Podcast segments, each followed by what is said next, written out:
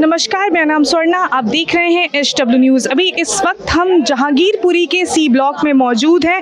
मैं आपको बता दूँ कि कल रात को एनडीएमसी की एक नोटिस एनडीएमसी ने एक नोटिस जारी किया था, जिसमें कहा गया था कि जहांगीरपुरी इलाके में जो अवैध अवैध रूप से जो घर बनाए गए हैं, उन्हें जो है वो आज तोड़ा जाएगा। आप देख सकते हैं, यहाँ जो आज लोग हैं, उनके बीच में जो माहौल है, वो काफ़ी टेंस माहौल है। लोग जो सड़कों पर जो अपने सामान रखा हुआ है, उन्होंने वो लगातार हटा रहे हैं। यहाँ पर जो सड़कों पर जो लकड़ियों के जो दुकानें थी वो हटाए जा रहे हैं सुबह से। देख सकते हैं यहाँ पे अधिकतर लोग जो है, वो क्या कहते हैं, वो कबाड़ी का काम करते हैं। आप साइड में देख सकते हैं जो सामान है, वो फैला हुआ है और लोग जो है, वो लगातार अपने अपने सामान को यहाँ से हटा रहे हैं।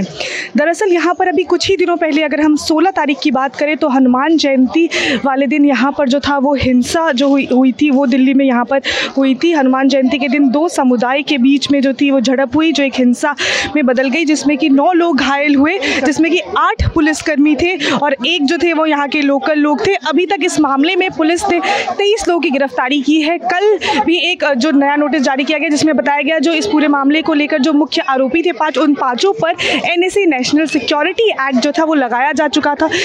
उसके तहत कार्रवाई की जाएगी। आज यहाँ पर जो माहौल है वो काफ़ी टेंस्ड है लोगों के बीच में, क्योंकि ये जो देखा जा रहा है एक पैटर्न जैसे हमने मध्य प्रदेश में भी देखा, उसके बाद हमने गुजरात में देखा, और अब देश की राजधानी नई दिल्ली में, जहाँ पर इस तरह की हिंसा हुई, उसके बाद जो है वो बुलडोज़र चलाने का जो एक पैटर्न कह सकते हैं हम, जो सेट हुआ है, वो अब यहाँ पर देखने को मिल रहा है। आज कहा गया है कि जो साढ़े नौ बजे से है, वो जो है वो प्रक्रिया शुरू की जाएगी। यहाँ पे पुलिस डिप्लॉयमेंट आप देख सकते हैं, काफ़ी अधिक संख्या में है, क्योंकि कल एनडीएमसी ने भी ये मांग की थी कि यहाँ पर जो पुलिस है वो ज़्यादा से ज़्यादा होनी चाहिए, ताकि लॉ एंड ऑर्डर को मेंटेन करने के लिए अधिक से अधिक पुलिसकर्मियों ताकि यहाँ का जो माहौल है वो ख़राब ना हो सके, और जो यहाँ पर काम है वो शांतिपूर्वक ढंग से किया जा चुके, इसीलिए यहाँ पर जो है पुलिसकर्मी अधिक से अधिक संख्या में मौजूद है, ताकि लॉ एंड ऑर्डर जो है वो यहाँ पर मेंटेन रहे। यहाँ से हम आपको पल पल की खबर पहुँचाते रहेंगे ग्राउंड ज़ीरो से हम आपको यहाँ पे खबर देते रहेंगे। जुड़े रहे एच न्यूज़ के साथ। कैमरा पर्सन रजनीश के साथ। मैं स्वर्णा जो आप देख रहे हैं दिल्ली से एच डब्ल्यू न्यूज़